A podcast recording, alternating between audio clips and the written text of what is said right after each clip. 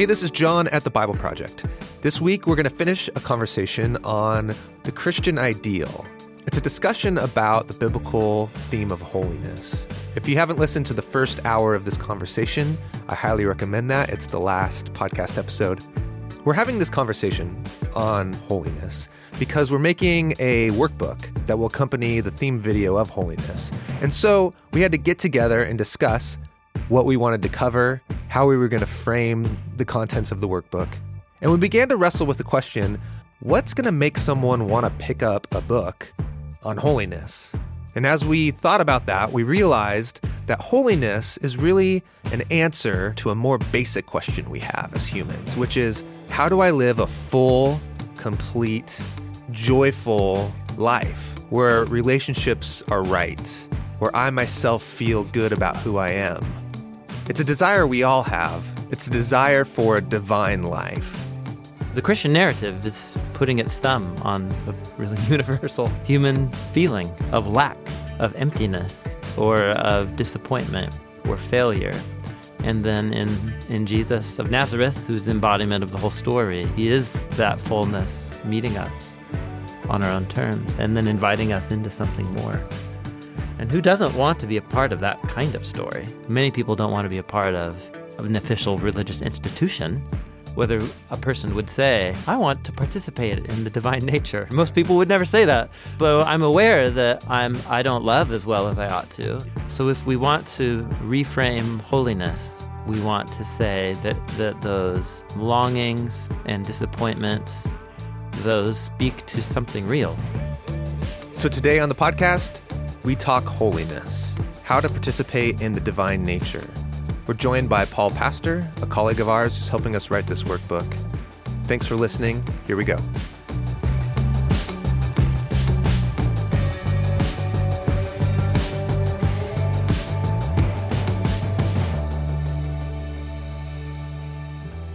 You know, another word people use to describe that otherness, the completeness, is the word divine.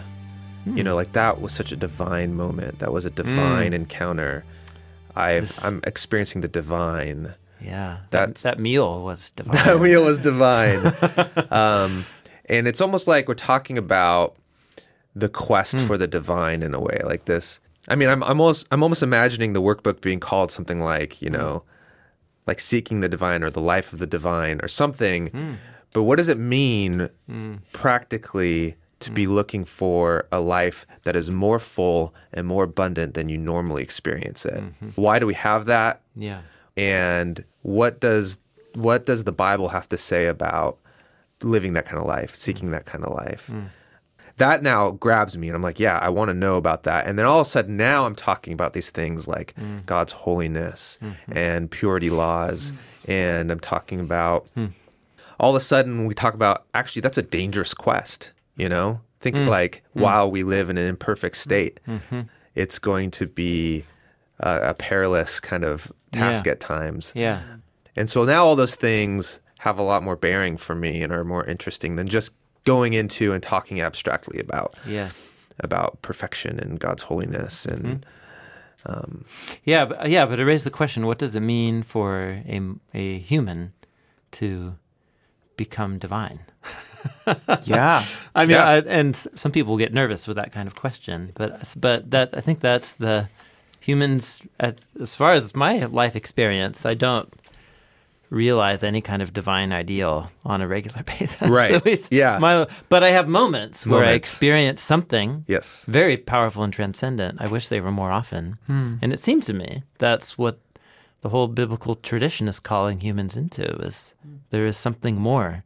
Yeah, I mean, there's those moments yeah. where you realize, you know, like you've been working really hard at a relationship or something, mm-hmm. and you're seeing the fruit of that, or you've been working really hard on a project mm. to help you and to help other people and you see the fruit of that and there's a sense of when it all starts working mm. and evil isn't corrupting it it's just kind of moving you're mm. like whoa this is hmm. this feels right mm-hmm. and it is rare mm-hmm. because mm-hmm. there is a lot of corruption yeah. and yeah. and we never fully can realize right. these things yeah. even in our best intentions but that is something we long for and i don't think anyone would be like yeah no I don't really want that. I think people would say like, I don't know how to attain that. Yeah. I don't think I ever would be able to. Yeah. But no one would Yeah. say, yeah, count me out of that. Deal me out. Yeah. strikes me that some Yeah. of the most direct advice as to how to live that ideal comes from the Apostle Paul in hmm. his writings. Hmm. And he always points back to the person of Jesus and the hmm. idea that if if we are in Jesus, the Holy One, we somehow take his life into ourselves and can hmm. begin manifesting that and hmm. living that in our individual hmm. lives, not just in relationship to a good life or what we might say is a holy or a morally pure life, um, but actually to the point where we get to inherit everything that he gets to inherit. Um, it's this mm-hmm. it's this very abundant language mm-hmm. Mm-hmm. where because he took on our poverty, we get his richness. Because he took on our death, we get his life. Um, Yeah, and he says again and again, have the same mind in yourself that was in Jesus. Walk like Jesus. Grow yeah, that's where the this gets stature really of mystical. Jesus. Is that like, can you connect to the same power that Jesus is connected to? Can that, can the Spirit of Jesus live inside of you? Mm. Can you keep in step with it? And Yeah. that Yeah. becomes very. It's not like a five-step program. No, yeah. I mean, in the video, we uh, we just actually just use one obscure Old Testament allusion in the Gospel of John to do that, where we connected Ezekiel's river. He has the vision of God's holy presence emanating out of the temple to make the universe new, Yeah. uh, by a river. It's Right. The what he sees is this image of a river flowing out of Jerusalem, going to the most desolate place on the planet, Mm-hmm. the Dead Sea Valley, and making it new. Hmm. And then um, in the Gospel of John, chapter seven, I think it is Jesus.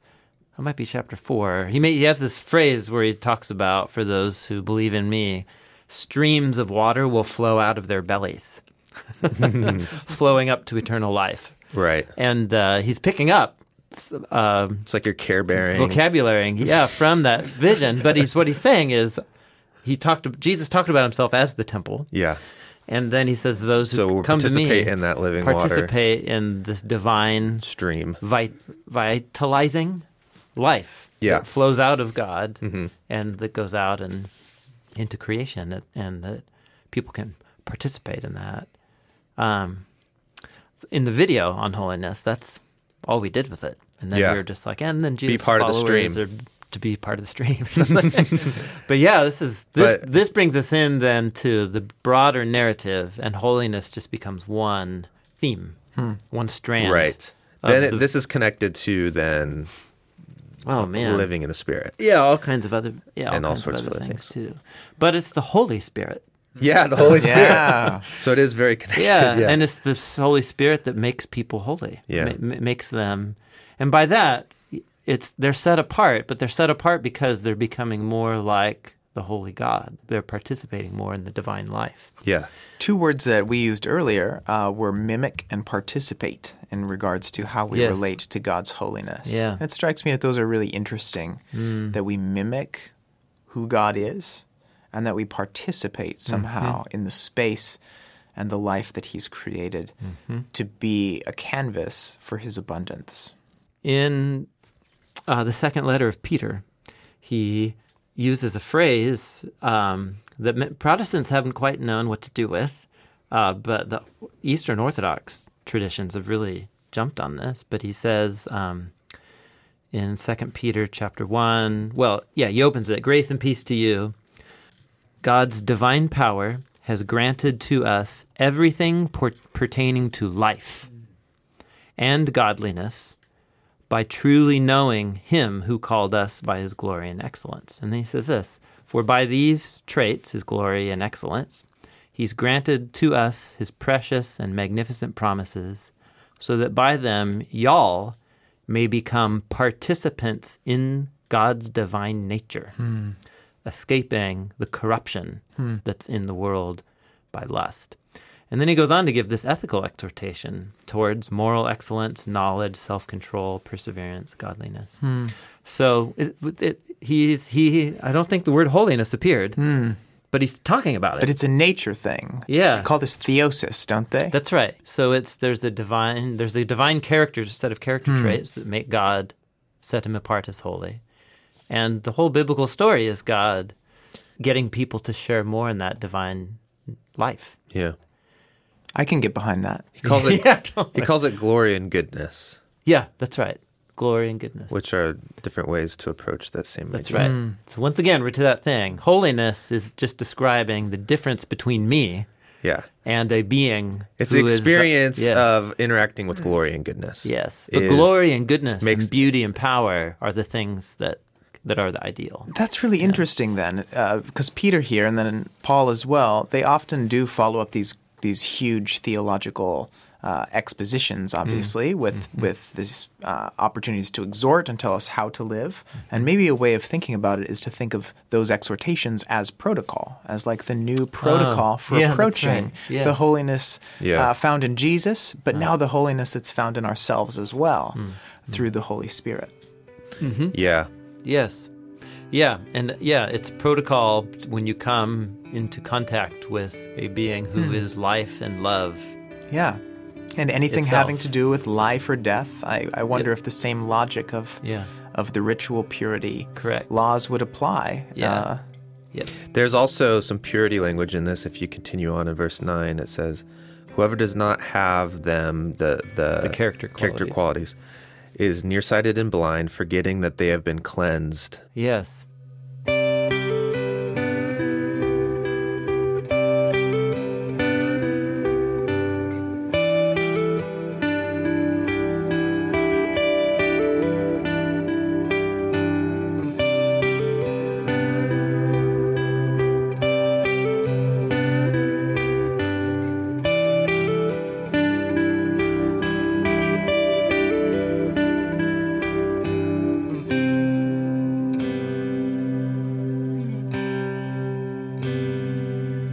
So what are we saying? so this guides us back to the ideal in some Yes. little way, right? Like this Yeah. points us. Well, yeah, we're saying that uh, Peter here is talking about the desire for the ideal, the quest for the ideal, Which he calls the divine nature. divine nature, yes. and um, and he says that there is a divine power that we have in order to participate in it, Yeah. to have a godly life. That's another way to talk about it. Um, and it comes through this uh, the knowledge of him who called us to his own glory and goodness. Is he talking about Jesus there? Or is he talking about God? Who is the calling one? Uh, I think God, the, the God the Father, is the calling one. Yes, yeah. Actually, I'm just noticing. Um, so the phrase "sharers" or participants of the divine nature, the word "sharer" is the word koinonia, which is the common Greek New Testament word for participation or sharing. hmm Um, so it's yes. Well, actually, in an earlier conversation that we weren't recording, we were talking about having a movement of the of the book on holiness be about participating Yeah. in the divine life. Yeah. and that's ex- ex- exactly the phrase that he uses right here. He says, so that through hmm them, referring to the promises, Yes, you may koinonia in the You may- divine nature. You may become yeah a koin koinonos, Participate. a participator in, in the divine nature. in God's divine nature. Yeah. So what is it? Yeah. What is that? Seems to me the anchor of all this Mm-hmm. is participating in the divine nature. Yep. Yeah. That when the rubber hits the road, that's why all this matters. And holiness is is a good way to Yeah. Begin to unpack how the Bible thinks about that mm. Correct. idea. Yeah, because in a sense, humans are already called a divine, an image of the divine, mm-hmm.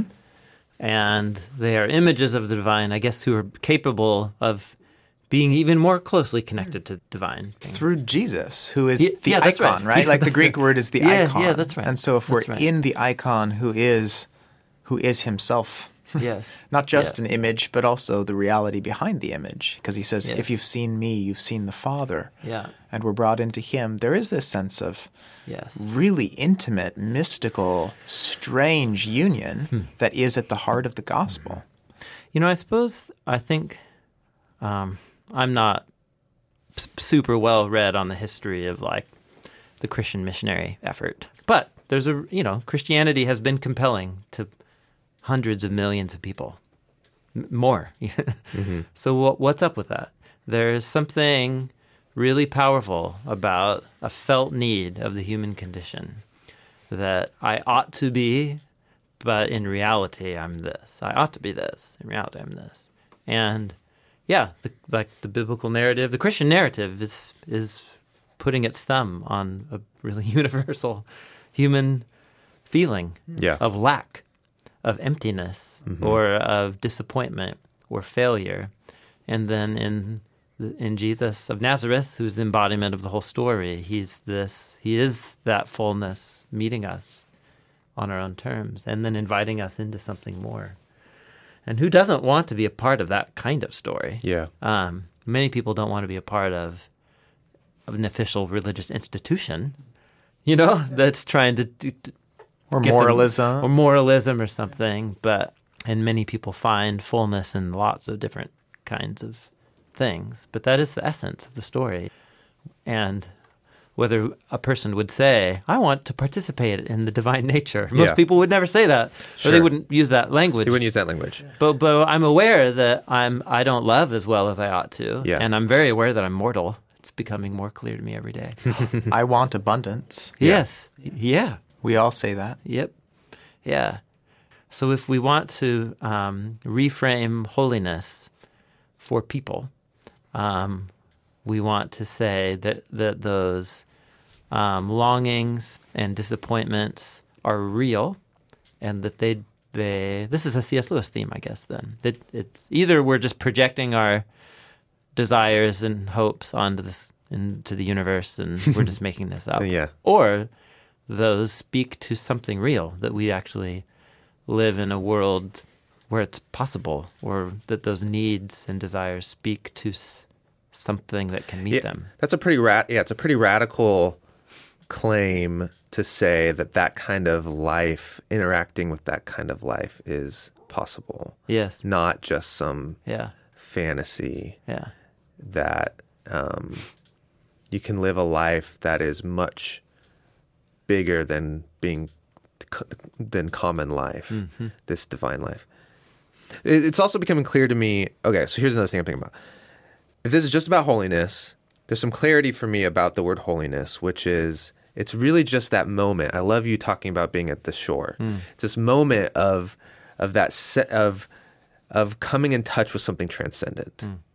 and realizing how other that thing is hmm. and how small you are and realizing how grand and awesome it is but also how dangerous it is. it's mm-hmm. those mix of emotions mm-hmm. that's this very mm-hmm. nuanced mm. beautiful moment mm.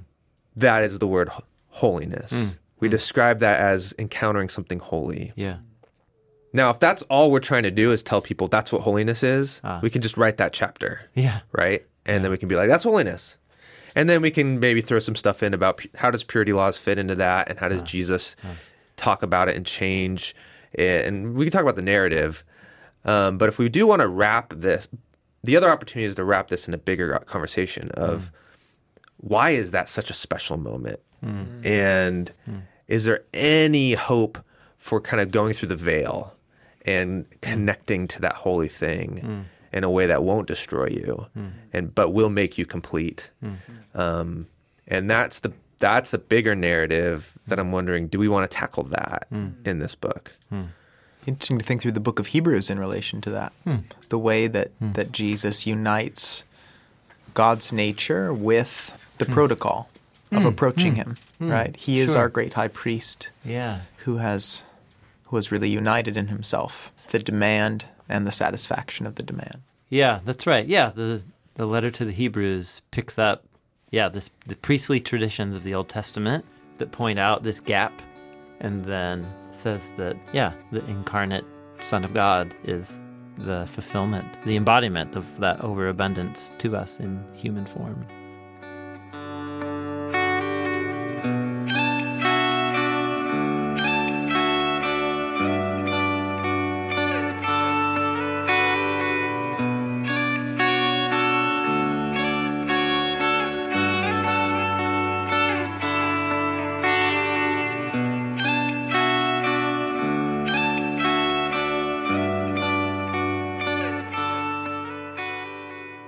But just from this conversation, the word holy for me has gone from being a word that's difficult and loaded and feels even a little trite to feeling more inspiring hmm. and and almost wishing that we did have it in a normal language. It's hmm. that moment of like hmm. that of this moment of transcendence, this moment of um, I've encountered something really special mm-hmm. and mm-hmm. and and bigger and mm-hmm. more complete. And I got to I got to come in contact with it mm. if only mm. by uh, by vicinity, you know? Mm-hmm. like I I've only got to sort of see it, mm. but I want more of it. You know, there's this like if you ever met a celebrity, there's this sense of like, whoa, like you're I'm right next to you. And and for whatever reason, they just feel bigger than life mm-hmm. Yeah. more mm-hmm. important and it's this exhilarating mm-hmm. like s- feeling You and usually that's because we ascribe to them some kind of more more full existence. yeah They they they're- mu- they they're must be a human who's like more just a better human. than more me. human Superhuman. Yeah, we actually have some friends of ours. They're neighbors and friends. Um, they they met the Pope recently, Uh-huh. Yeah. and um, and uh, the it was a husband and wife, and, and the wife she was describing what it was like to meet the Pope. Yeah, it was yeah very what kind of words do you use in this situation It's- compelling fascination or Compelling whatever that we talked. Yeah, yeah. I mean, she said it was it was like one of those moments where you're not in control Hmm. of yourself, and so she ended up like looking away for a moment, and then she turned back, and he was standing in front of her, and Hmm. then her cell phone was in her hand to take a picture, and she grabbed the Pope's hand and put the cell phone in his hand. just didn't know why it just was all of a sudden And then all of a sudden, she's putting her cell phone in the Pope's hand, smiling and not knowing what to say. And someone took a picture of that moment Oh, for her. And so she was showing me this picture of her looking into the eyes of the she Pope. lost her faculties yeah, Yeah, she totally. was Yeah, bewitched. But so we, yeah, but that's a good example where. she's bewitched yeah But these are Spellbound. almost always people that we don't know. Therefore, we you we- ascribe some Yeah. mystery some to them superhuman quality to Yeah. them. And then when we encounter them, we feel like we're in the presence of something of the holy. right Isn't that interesting? it is interesting Yeah. Coming back for a moment to um, reclaiming the word, what do you guys think about? Because I've been thinking about how to handle like myths of holiness. Hmm.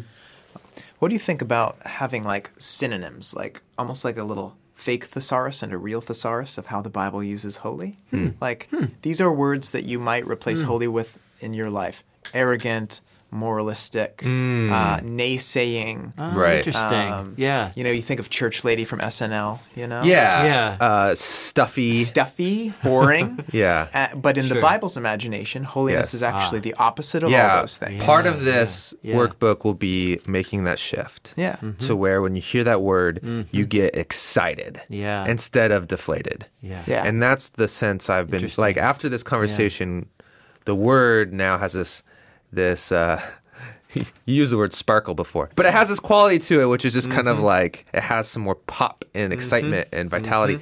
Um, where before it just felt a little kind of dead and Yeah. Yeah. What if you could interview Moses after the burning bush? What voc- what words would he use to describe? Hmm. what would he encounter? Sparkly, super sparkly. Um, or Isaiah, yeah. Yeah. you know, or yeah, exactly.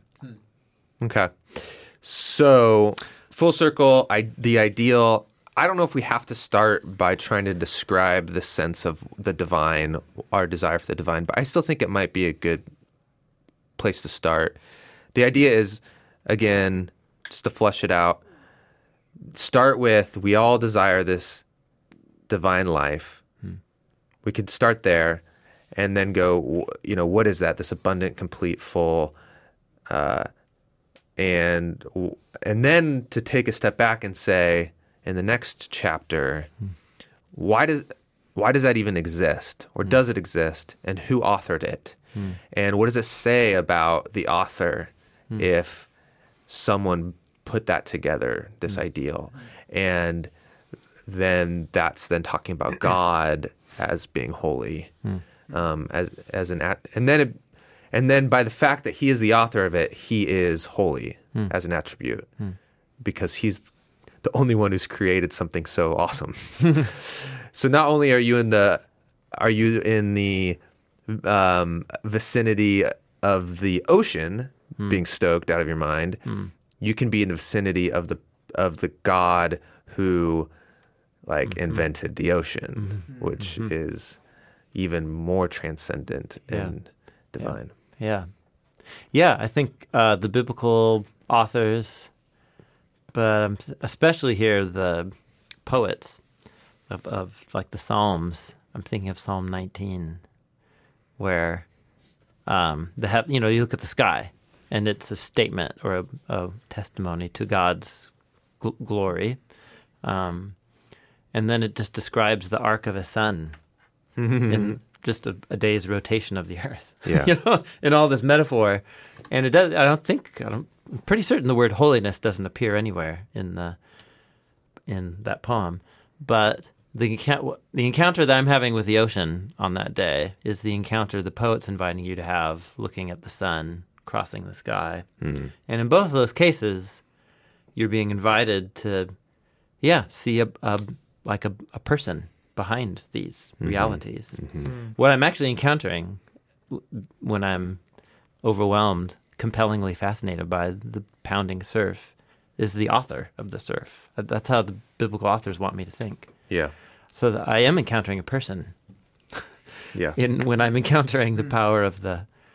Um, and uh, and the modern Westerners have so many hang-ups viewing the, the world that way, Sure. but becomes too um what what's the pantheistic maybe it feels it smacks of that is that oh right? well, there, I guess there's that. Um, yeah, there's I guess more Eastern worldviews that the the ocean is ocean an, is an embodiment of the divine the I'm more thinking about the modern Western kind of Enlightenment child. Nothing but H2O molecules Yeah. Just a- spilling I'm just- together. I live in a disenchanted world. a disenchanted world. It's you know, it's just molecules crashing into each other. well, Plato's in there too. Whenever we talk about this idea of the ideal, oh yeah it becomes this very uh platonic calculus which which may not help us. You're yeah, saying, it, no, it doesn't help us Yeah. because it's almost too close to the biblical imagination. In this sense, you know, I don't want to rabbit trail us, but Plato's whole idea is that everything we see is a faulty reflection of mm-hmm. something that is essential, that is mm-hmm. beyond this reality. Mm-hmm. But the biblical imagination says no, like this is a corrupted version, but it's mm. not a faulty reflection. And mm. actually, the mm. capacity for goodness is woven in everything that we see, uh, not only as a reflection, but but in its real essential creative form. Well, you're saying that's uh, that's a liability of using the word ideal I- I instead do. of It- I- it's yeah i think we can move away from the word ideal Yeah. Yeah, and talk more about fullness, completeness or fullness completeness Div- divine as or maybe adjective. we, maybe yeah. di- maybe divine and we unpack it full Yeah. complete abundant yeah, uh, yeah. I guess I don't. I'm trying to think. There is divine as an adjective to talk about how awesome something is. A meal. Yeah, but are we looking for a noun? Oh, I see. well what is it in, in second peter isn't it a It- divine. divine It's it's the word deity, but then as an adjective. as an adjective divine. Hmm. the Yeah. But if we're looking for a noun, what would the noun be? Is it too vague to say God's life? Like his kind of life, his method of existence, his mode of being? It's got to be a biblical author that chose a noun at one point to describe this. Yeah, I'm trying to think. Is it just kavod, glory? Yeah. Oh, yeah. Oh, yeah. When we talked about this last time, I think glory would be. Glory is the noun. yeah. That's another word you have to unpack, though. Yeah. Yeah. Let's let's let's find a word we don't have to. I know. Doesn't. I know. Yeah. Well, we don't have to find it now, but um, cool. I think this helps a lot. Does it help you, Paul? It does. It helps me very much. Cool. Great. Now just write it. Uh, I'll get started on that yesterday. Um, yeah, this will be a really, really exciting workbook. If we, if, yeah, if we can bring people from the stodgy feeling of holiness to this very enchanted and um, compelling fascination of this life. Um, yeah, Man, is there something there? Ah, this is a whole other conversation. Bring it. Well, this whole idea of being a spell uh, under a spell or um, fascinated, um, and this idea of being connected to God's Spirit and having the mind of Christ. Um, I've been always just trying to think, like practically, Mm-hmm. does that mean I'm actually like mm-hmm. I get to turn off? You know, like when you're in a flow state. I'm sorry, I'm just rambling. You're in some sort of flow state, mm-hmm. and it's like you're just firing on all cylinders, hmm. and you're not really being consciously aware of all the decisions you're hmm. making. You're just hmm. making them intuitively and effectively, and I wonder if that's it. It's almost a sense of you're under a spell, right? you're connected to this kind of like energy. Some people call it the muse, you know, Mm-hmm. um, and you lose yourself. And then there's something very similar to that. Hmm. It seems hmm. to be with mm-hmm. um, being walking in the spirit, mm-hmm. having the mind of Christ, these kind of things, which is living life in such a way where you lose your sense of self. Hmm. You aren't so consciously trying to control everything, and you're living out of this other power. And in a way, you could say you're you're you're fascinated. You're you know you're enchanted, or you're mm. spellbound in a mm. way. Mm. Um, Paul talks about this when he when he talks about uh, basically living out the life of Christ Yeah. in such a way that he feels like he's actually dead and that mm-hmm. Jesus' life Right. has come to life mm-hmm. Yeah. inside him. Yeah. So mm-hmm. that it's the Messiah working out the works of the Messiah it's not through me living. Paul. Yeah, it's not me living, but, But Christ the Messiah living in, in me. And Or he'll say, I worked harder than any of the other apostles at planting churches. And they'll say, but uh, it was God's grace. Yeah. His overabundant Working generosity through me. working through me. And maybe we're back to Jesus talking about how the living water will flow out of us. This idea of total Yeah. abundance and giving, where it's it's not sourced in us, but it is flowing through us. Yeah. And it's us. Yeah, I mean, uh, um, but it's not us. yeah. Yeah. Well, that's the sense you get when like you're Yeah. driving on autopilot, right? You drove, and all of a sudden you're there, and you're like, "How did I? I didn't do just do that, but you Yeah. did it." Yeah, or like if you're if you're doing some creative writing or drawing, and you just kind of get into that flow state, and all of a sudden there's a 500 words on the page, and you're like, "Whoa, did I write that?" Sure. Um, I think it's that kind of thing. Yeah, uh, we're close to uh, this is yeah, Holy Spirit territory in terms of theme video, but this is also I was reading and reflecting on David's final poem in the book of Samuel, 2 Samuel 23, and he opens it as a prophetic utterance. Um, the utterance of the son of Jesse raised up on high, the utterance of um, the sweet one of the songs of Israel. And then he says, God spoke by me, his word was on my tongue. And then he goes on to give this little parable about how a righteous king is like the sun shining on a cloudless morning, reflecting off the dew of the grass and making the grass grow. And then how, when a bad king reigns, he's like thorns that grow up and dry out, and then you have to cut them down and burn them in the fire. So and then that's those are the last words of David uh, in that poem. But uh, one, it's one of the few statements in the Old Testament explicitly about the nature of inspiration. David wrote a poem. He woke up and wrote a little parable one day Yeah. about a righteous king and a bad king. And it turns out that he was ended up being both. Like you read this at the end of Samuel, and you're like, oh yeah, David, you were actually were in both of these modes.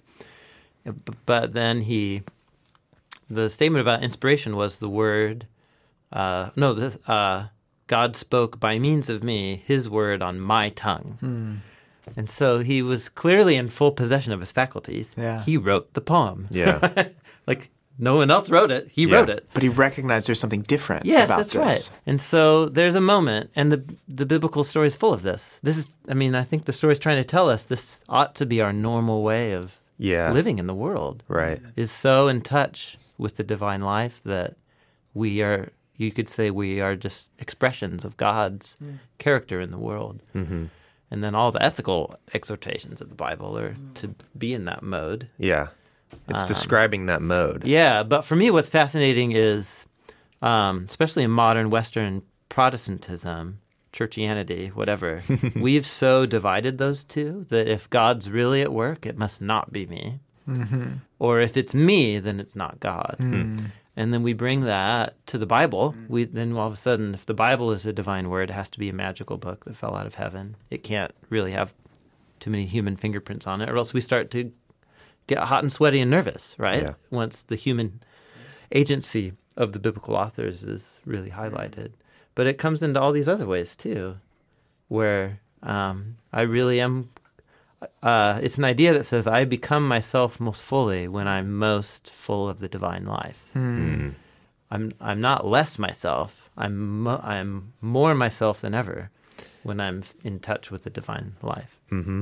While you are also dead to yourself. Well, I- but well, totally. When I want to highlight how it's different than my uh, whatever more selfish mode of existing, I'll say it's not me. yeah. It's the Messiah living in me. Yep.